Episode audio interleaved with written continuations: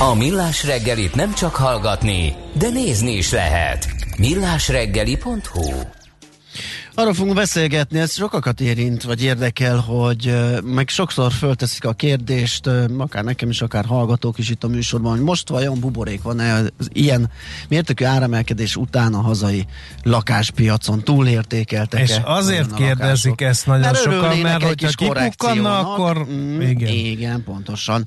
Na hát Dános Pállal fogjuk ezt megbeszélni, a KPMG Magyarországi Ingatlan Tanácsadási Üzletágának vezetőjével, akik, vagy akik a csapatával egy nagyon komoly számítást végeztek, több oldalról közelítettek a kérdéshez, és ez alapján ha nem is tudjuk egyértelműen kijelenteni, hogy, hogy lufi vagy nem lufi, mert bizonyos aspektusában rá lehet hozni, hogy buborék bizonyosban meg nem, de kapunk egy jó képet arról, hogy mégis milyen, mennyire vannak helyesen árazva mondjuk a hazai lakások Magyarországon. Szóval Dános Pállal beszélgetünk, jó reggel, szervusz! Jó reggelt kívánok, szervusztok! Na, hát el, az első kérdés talán az, hogy egyedülálló-e, mert ugye a, a buboréknak talán az is egy jellemzője, hogy egy-egy piacon alakul ki, bár ugye a techlufi az, az ugye világszerte jellemző volt például a tőzsdéken, mikor a technológiai részvényeket túlárazták a piacon, de vajon ez az ingatlan piacon kiugró-e, ami Magyarországon végbe ment az elmúlt években? Azért nehéz pontosan választ adni, és az a cikkünk is egy kicsit ányaltabban fogalmazott, mert adjuk, hogy lufi valami, az csak akkor derül ki, mikor kipukkad. Igen. Addig nem pukkad ki, addig nem tudjuk, hogy, hogy lufi. Mindenesetre csak itt a, a józan ész alapján indultunk el kutakodni, mert mindenkinek az volt az érzés, hogy nagyon drága a lakás, és hogy sok ember mondja, hogy szinte megfizethetetlen. Ezért néztünk utána, hogy számokkal, illetve különböző arányokkal viszonyítsunk, és a nemzetközi összehasonlításba is tegyük be ezt a képet. Uh-huh. Na, akkor nézzük meg, induljunk el valahonnan, akár egy régiós összehasonlításból, akár ugye vannak olyan megszokott mutatók, hogy hány havi fizetés ad egy vételárat, vagy egy négyzetméter árat, szóval egy csomó paramétert, amelyeket egyébként ti is vizsgáltatok.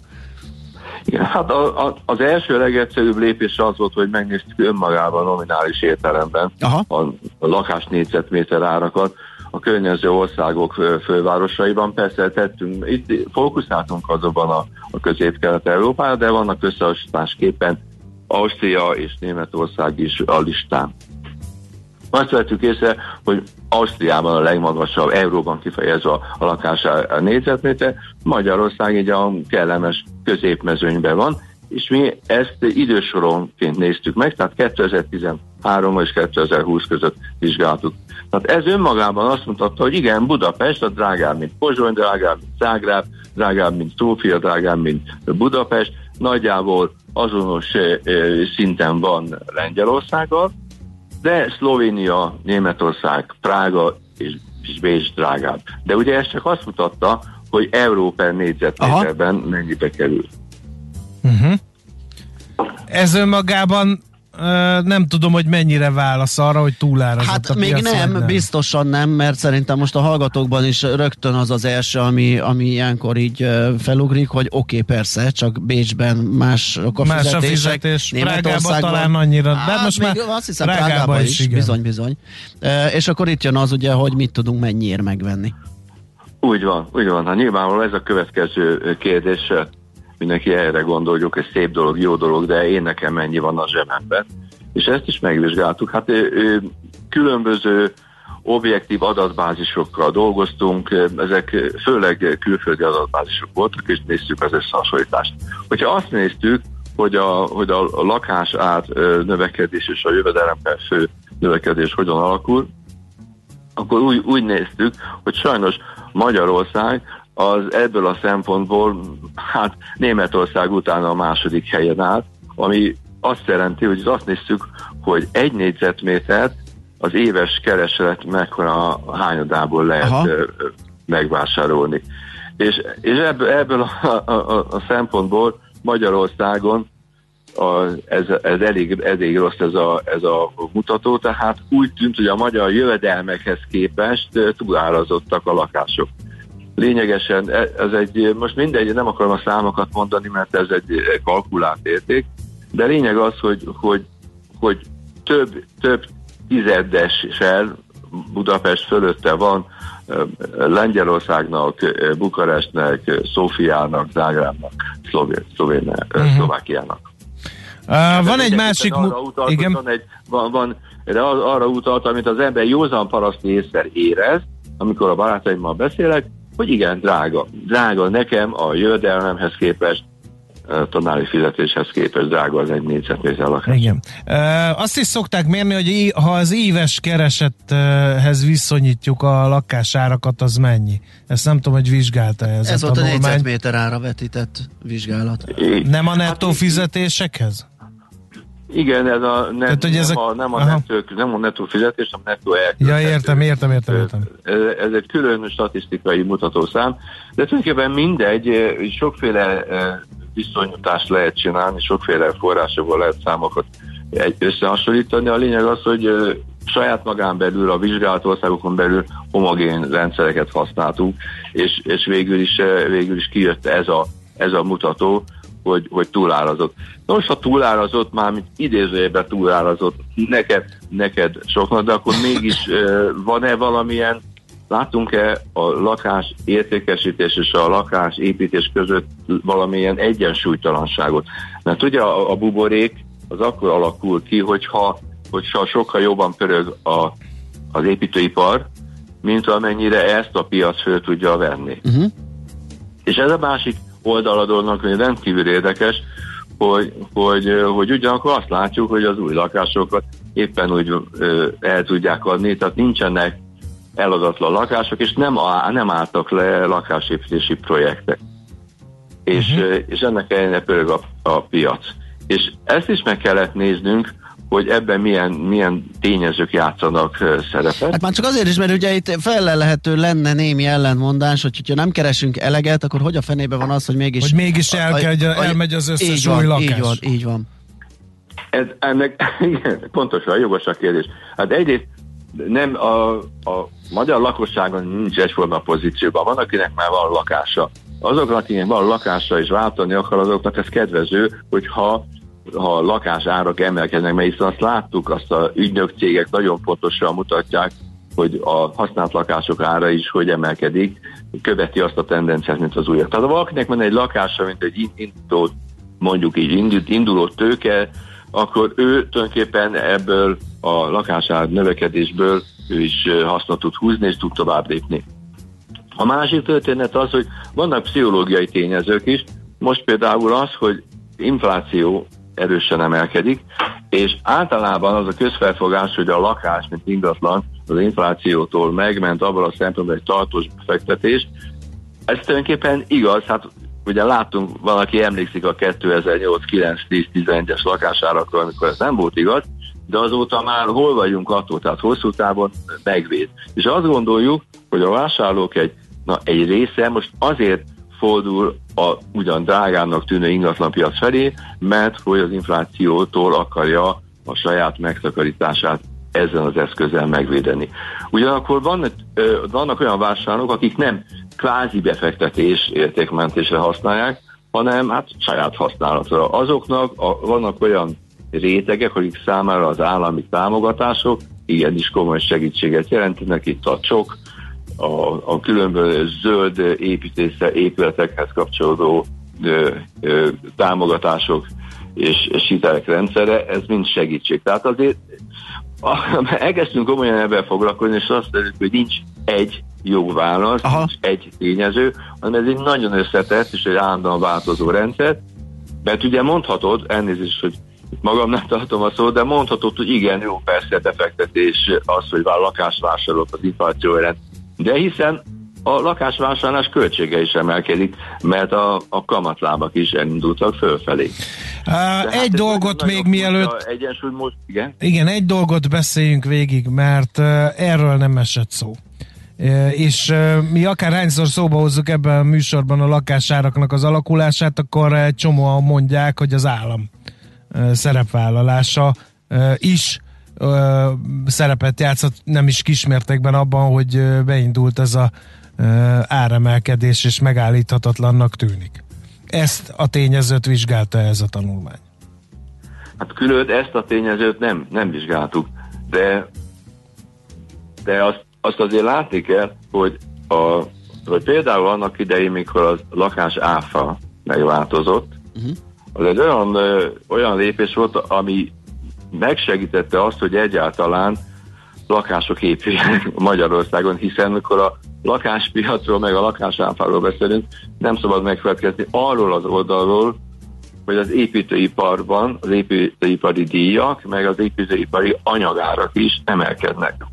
És ezeket az emelkedő anyagárakat, tehát természetesen a fejlesztők, azok át kell, hogy hárítsák a lakosságra. És pont ez az áfa történet, ez pont arra volt jó, hogy, hogy tulajdonképpen itt adjon egyfajta idézőjelbe átmeneti megoldást, hogy ennek, a, ennek az egyensúlytalanságnak a kezelésére. Tehát, tehát azt is tudni kell, hogy, hogy a, a fejlesztők nem azért emelik az árakat, hogy még nagyobb profitra tegyenek szert a uh-huh. szerint a profit szintjük a fejlesztőknek ugyanaz. De hiszen a, az lakás előállítás költséges iszonyúan nő. Még egyet ha, hagyd tegyek hozzá, hogy természetesen a folyamatosan nő az elvárás a lakások minőségével kapcsolatosan, tehát ezek a, a környezetvédelmi elvárások, amik nem teszik olcsóbbá a lakásokat Igen. építési szempontból.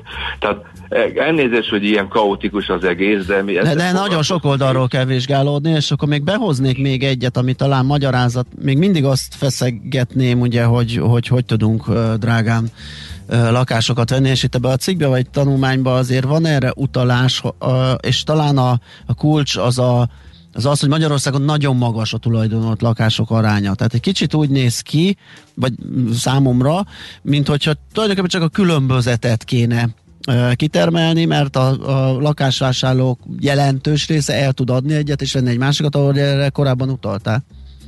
Igen, igen, hát jó, hát ez szinte közismert tény, hogy, hogy ha Budapestet és Bécset hasonlítjuk össze, akkor elős túlzással szinte inverz a kép. Aha. Tehát uh, valójában többsége Budapesten saját lakástulajdon, és, és hát vidéken is akár a, a családi igen, házas igen. területekre gondolunk. Ellentétben, mit tudom én, Bécsben, ahol 40 és 50 százalék között van ez még Magyarországon, Budapesten mondjuk 80, 90, 92 százalék, attól függ, hogy milyen adatot nézünk.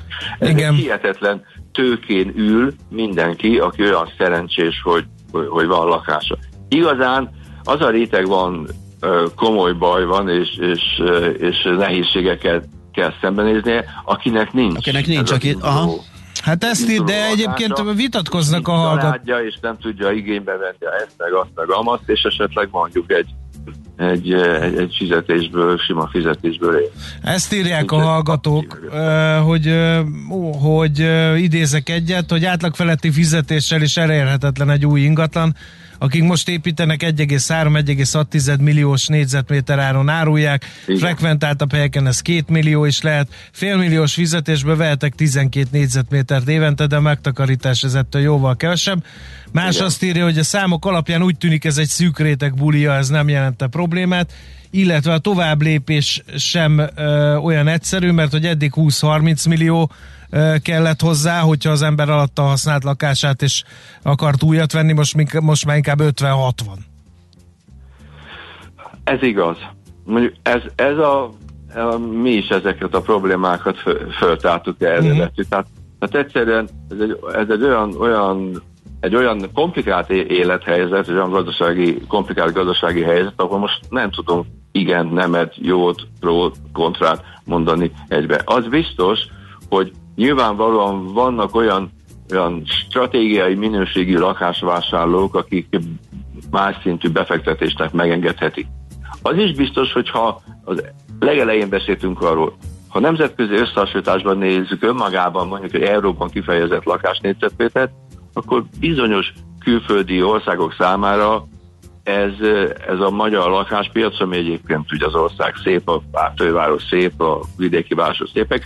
Magyar a forint olcsó. Megéri. Olcsó. Tehát egy, egy, a, a buboréknak az a leg, legdrágább, legfelsőbb rétegét, amit említettél, az részben a külföldi befektetők, részben az a nagyon keskeny hazai réteg, aki ezt meg tudja engedni, az, az el, elviszi. Mm-hmm. És a, a masszív középréteg az, az hát szerintem hitelekkel, kölcsönökkel, a saját lakások, a szülői segítséggel kell, hogy, hogy, hogy appelláljon. Nyilván nem tudjuk, mit hoz a jövő, egyre nem úgy néz ki, akár az energiai árakat nézzük, akár az egyéb e, nyersanyag árakat, most nem úgy látszik, hogy csökkenni fog a ténylegesen a lakás előállítás költsége. Világos, világos. Oké, okay, hát de, nagyon... De, de mégsem, mégsem lehet buborékot kijelenteni, mert egyelőre van egy furt, furcsa kényes egyensúly, de van. Több szempontból sem, ugye a buboréknak az egyik jellemzője, hogy úgy durran ki, hogy, hogy ö, tehát mint kényszer értékesítés áll elő, többeknek szabadulnia kéne az ingatlanától, Igen. ahogy ez 2008-ban volt is, ahhoz kell egy rossz hitelszerkezet, túladósodottság, ilyenek, ami hajtaná ezt lefelé, az meg jelenleg ugye hitelfék és egyéb a rendszerbe épített elemek miatt nincs meg. Igen, tehát Oké. Okay. Nagyon érdek, érdekes a helyzet. Abszolút mi azt mondjuk, hogy, hogy kényes, de olyan sok tényező határozza meg, hogy, hogy lehet, lehet, hogy, hogy itt feszültség keletkezik. Egyelőre éppen amit, amit e- említettek, és amit a hallgatók is kérdeztek, minket is ez a motiváció vezetett, hogy, hogy nem értjük, hogy, hogy lehet uh-huh. Mhm. 1,2 millió forint per négyzetméteri lakást vásárolni. Világos. Oké, okay, megvizsgáltunk sok oldalról ezt a jelenséget, szerintem tök jó volt és informatív. Nagyon szépen köszönjük. Jó munkát hát, és szép szívesen. napot. Elnézést, hogy, hogy nem tudtam sem valami rózsás. Nem, nem, nem nagyon. Mondjuk ez nagyon nagy baj, így optimista pénteken, de mindegy, ezt majd mi elsikáljuk a hallgatókkal. Így van, viszont Jó? kerek de volt. És optimizmusra ad okot, hogy... Hogy nincs buborék. Nincs buborék, nem durrant ki. Így van. Oké, okay, köszi szépen. Szervusz. Köszönöm én is, eh, viszont hallásra, szervusztok. Dános Pállal, a KPMG Magyarországi ingatlan tanácsadási üzletágának vezetőjével beszélgettünk arról, hogy most vajon van buborék a hazai lakáspiacon, vagy nincs. Mindig van mód valamit megoldani, ha az ember félreteszi az aggájait. Millás reggeli.